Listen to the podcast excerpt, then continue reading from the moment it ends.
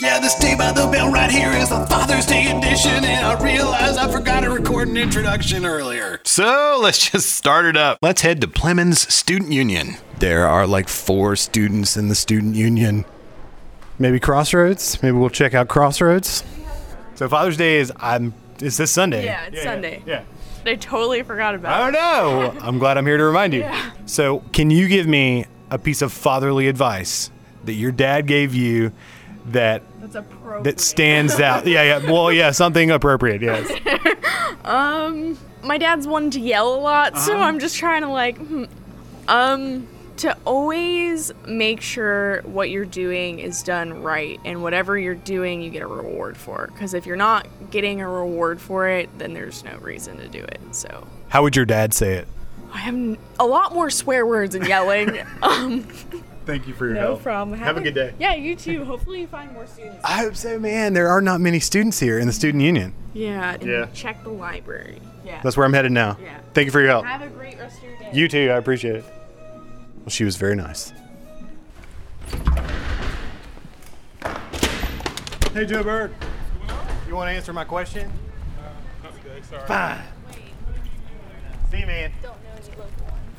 Hey, excuse me, y'all. I'm sorry to interrupt. Are you both students? Yes. Would you mind if I ask you a single question? I'm with University Communications. I'm on the social media team. My name's Dave. Dave by the bell. Dave by the bell. Hey, yeah, that's me. I'm not. I wandered off. There's nobody by the bell. So this weekend is Father's Day.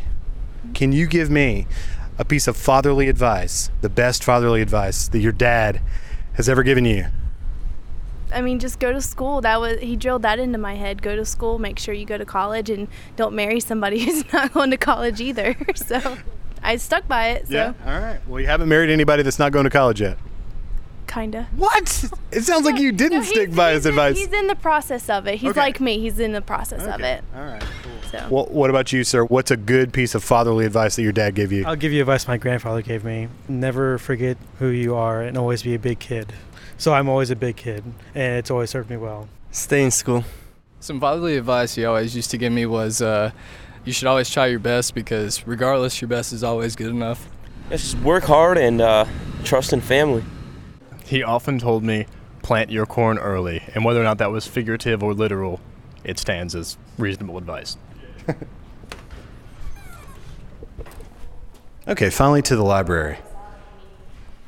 It seems like I would be bothering people by asking them questions. I don't know. Let's see. People sneezing, coughing on me. Gross. One thing he always said to me was that a good name is worth more than riches and gold, which is kind of stolen from the Bible, but it's a way I live my life now.